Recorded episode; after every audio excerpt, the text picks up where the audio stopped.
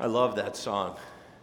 It's a song written not in, a, oh, joy and effervescent life. It's a song written in kind of trying to figure out a pretty tough uh, season of life. And Barney, I think that was Tommy Dorsey who wrote that, wasn't it? Or, yeah, I think it was Tommy Dorsey who wrote, who wrote that song. Isn't it? Yeah. And uh, he was just going through a difficult time in life. And and uh, puts those words down that touch our souls here this morning. So, um, a marvelous morning to think about life, uh, to be drawn into a larger story, to be drawn into a, a bigger family, uh, to be drawn into the body of Christ. And so, as we do that, let's open with a word of prayer. Heavenly Father, it's good to be in your house today. It's good to be leaning close in family and in relationships. There are those who the family of Christ serves as their primary uh, relationship, and, and they uh, sit together with brothers and sisters and uh, find great meaning in that. Some are here with mom uh, and uh, grateful for that. That families are leaning into one another, and there's a brunch or a pancake or some scalded eggs or something that are ready at home, and we rejoice over that as well. But we pray that you would open the eyes of our hearts to see you, Jesus, as the way, the truth, and the life, and that you would strengthen us in our relationships as we hear your word and put it into practice in our lives. In Jesus' name we pray. Amen. If you don't know where you're going, any road will lead you there. I love that accent. If you don't know where you're going, it doesn't really matter what road you take. I was talking to a gentleman this week, and he said, I'm from Oklahoma.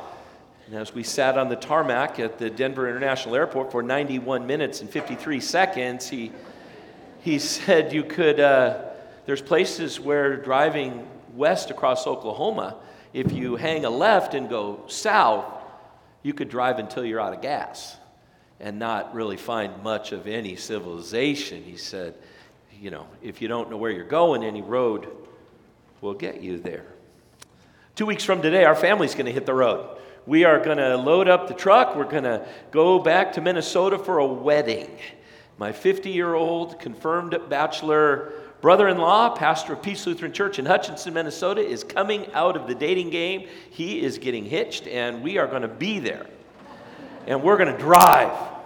We are going to drive there. We must be nuts. We are going to drive to Minnesota from here. Now, we haven't done that in over eight years when our kids were little before Sarah was engaged in soccer, before Justin was engaged in football at Orange Lutheran. So it's either 8 or 12 years we haven't made that haven't made that pilgrimage, that trip. So we're going to throw the kids in the back of the crew cab of the truck and, and throw all our stuff in the back, and we're going to drive. We know right where we're going, we know right where we end up. But we're trying to figure out the best course to get there. And, and we think we're going to go from here uh, two weeks from Sunday and end up in Grand Junction, Colorado. And then my daughter's going to be at a wedding on Memorial Day, and we're going to stop in Denver for that. And then we're going to drive all the way from Denver or Fort Collins all the way to the western side of Minnesota or Iowa, depending on whether we kill each other on how far we how far we get. We know where we're going, and we know we're going to end up. We're going to end up in Hutchinson, Minnesota at Peace Lutheran Church for John and Nancy's wedding. It's a joyful time, it's a marvelous time. If we get lost, we've got Siri with GPS, but we are going to be there and we're going to get there and we know how we're going, and that kind of feels, feels good. Our text begs a large question of do you know where you're going? Because if you don't know where you're going in your life, any road, any path will get you somewhere. And I think about that as I think about Jesus' words from John chapter 14, verses 1 through 11. He's telling his disciples he's not going to be around, he's going to be gone. And his disciples say, Wait a minute, where are you going? We'd like to be with you. And, and he looks at them, he says, Well, you know the way to the place where I'm going. Thomas stands up and says, Well, we don't know where you're going, so how can we know the way? And Jesus says, I am the way and the truth and the life. No one comes to the Father except through me. They say, We're not sure where you're going, Jesus. We're sure you're going somewhere. If we knew where you were going, we could figure this out. Where are you going? Where have you been? Where do you want to be? What is the destination of your life? And how are you doing on that journey? Because if you don't know where you're going and you don't know who you are, then you just kind of bump, you just kind of bump through your life. And you kind of run out of energy and you kind of run out of steam and you say, well, at least I'm alive and kicking forward. Where are you going? And in this season of life, there's so much coming and going. We're going to a wedding. There's confirmation next week. We were at graduation last week. There's graduation at Concordia. There's graduation at Villa Park, Orange Lutheran, El Modena, Crean Lutheran. There, there's people coming and going like, like crazy, trying to figure out what path narrows and, and, and where that path is going to lead. It's interesting to watch the kids graduate from college and try to figure out where they're going to go, as if they only have one choice to make a right decision for a right career. I don't know what I'm going to do. Well, God will, you'll, you'll be fine. But everybody else has a job. You're going to be fine. If your old man can get a job, you're going to be just fine. What path? A lot of people trying to figure out at this season of life in May where they're going to go and what they're going to be. And so maybe it's appropriate that it's Mother's Day and we get to reflect on that a little bit because some of the people who showed us the way more than anyone else are our moms. And I don't know about you, but when I was a kid, I didn't necessarily understand that. I didn't get it. I didn't know why I'd have to sit down in my bed and kind of be upset and stick my bottom lip out because my mother said, Go to your room. I didn't understand as a young boy how that molding and shaping, how that chiseling and sanding was all a part of what parents did. They encouraged and they disciplined. They loved and they trained. And somehow we were on a path that maybe as a kid we didn't understand. But then one day you woke up and you said, Now I get it. Now I understand where my parents have led me.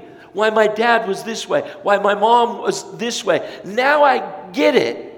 I see the way. I see the way forward. I see the path a little clearer as I look back at it instead of looking forward as a little child. My mom, my dad, our family, they knew they knew where they were leading their kids. Jesus knew. He knew where he was going. He knew how he was going to get there. He had a list of stuff and steps. And, and, and, and, and when the steps and stuffs were done, he, he moved from town to town, from city to city, from sermon to sermon, from sign to sign, from event to event, until he was at his destination. He was on his way to see the Father, he writes in John chapter 14. And that way would include some painful steps a trial, a beating, a betrayal, a crucifixion. That was the path through to where he was going, through to heaven to be with his Father, to be the pathfinder for us, so that when people ask us where we're going, we could say, We are on the way with Jesus to heaven. And You say, Well, how do you know? And we said, Well, we know and we follow because he is the way, the truth, and the life the only one who's risen up from the dead on his own, who brought life and immortality to light. Jesus, his path and his destination leads us to life and to life eternal. And that's awesome. And so he tells his disciples, I am the way and the truth and the life. Now, he had said that kind of stuff to them before. And, and, and I love the disciples because they're kind of dense. It's like, well, wait a minute now. Don't you love that conversation between Philip and Thomas and Jesus? Well, uh, we don't know where you're going, so how can you know the way? And these, Jesus says, I am the way. And then Philip says, Well, just show us the Father. That'll be enough for us. It's like, dude, Moses couldn't even see God without dying. Who do you think you are? You know, it's just so, ah. But Jesus is kind and patient. He said, I am, any number of times. He said, I am the good shepherd. He said, I am the resurrection and the life. He said, I am the light of the world. He said, I am the bread of life. He said, Before Abraham was, I am. And in that, he revealed a little more of himself to his disciples and a little bit more of himself to us, like peeling away the layers of an onion. Jesus says, If you're hungry, I'm bread. If you're in the dark, I bring light.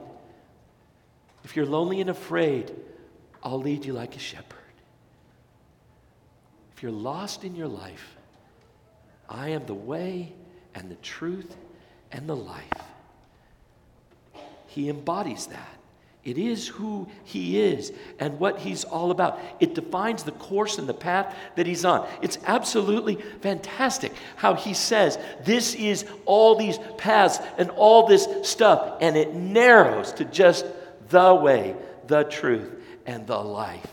And as I worked through this text this week, I thought, who are the people who showed us the path? Who was it? Who's the person who took you by the hand and said, this is what life is all about. I guess in my life, I would have to say my mom was a very important part of that. As my father died when I was 21, and mom was left to teach my brother, myself, and my little sister the way. And so she embodied the way of faithfulness in being a Lutheran school teacher. She, she taught over 30 years. Her specialty was naughty little second grade boys. How about that? She would look at the principal and she'd say, Well, no, I want all the naughty boys. And I would say, Mother, why would you want to do that? And she said, Well, if I could raise you and your brother, I could raise anybody. and my mom provided structure in that classroom. German structure. You feel sit down and you feel shut up and you feel learn. She's at church at Christ Costa Mesa with my sister this morning, so this is all. kind of feels good too doing some therapy. I'm doing some psychology with you this morning. It's good. The parents would gripe and say to my mom, You're too hard on our little boy. And then they'd come to me and they'd say, Geez, your mom is really hardcore.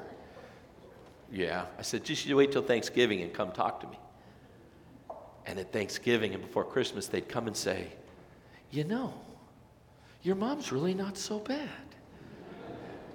She has got little Billy who can sit down and now do his homework and all his stuff, and he's doing a great, great job.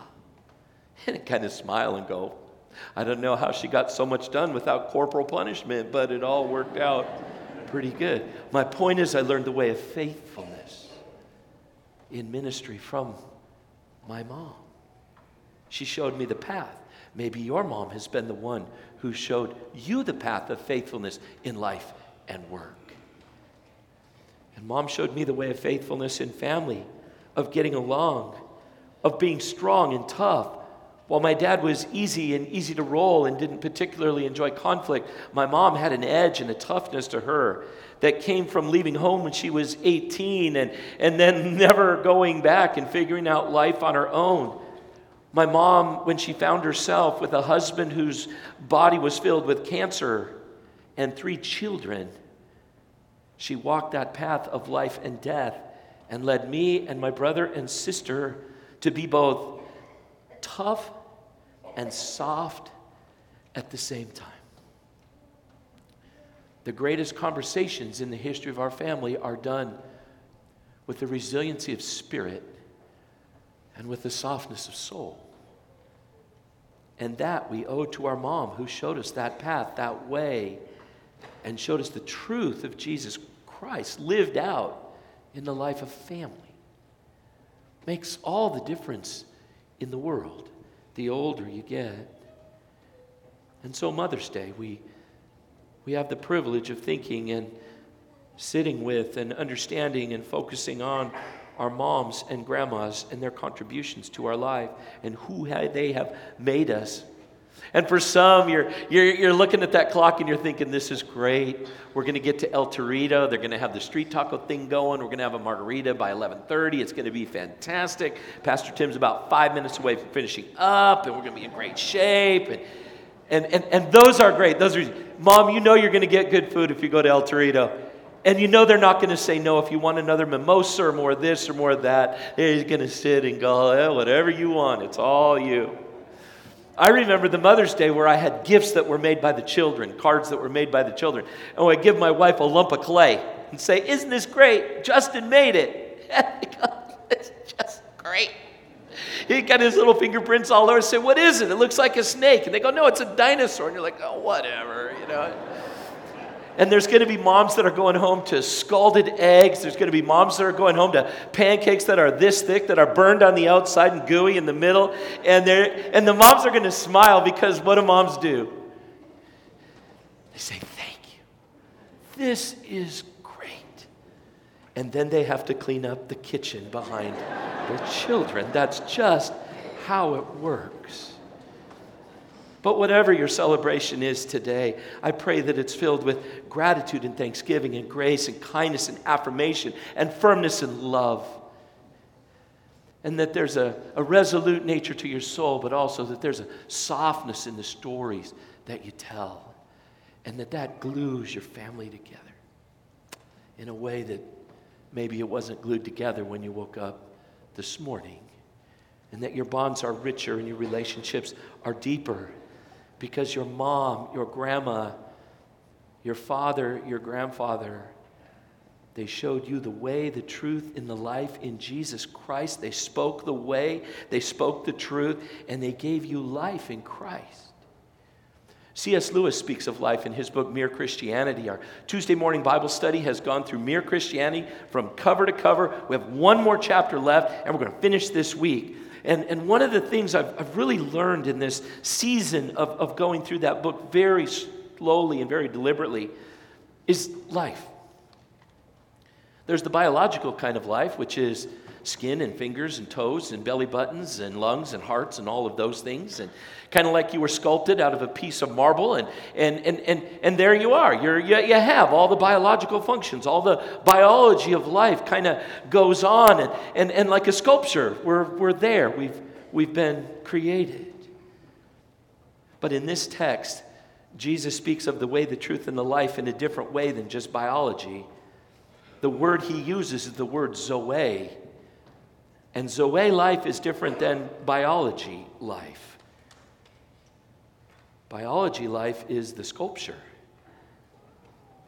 but Zoe life is life from God.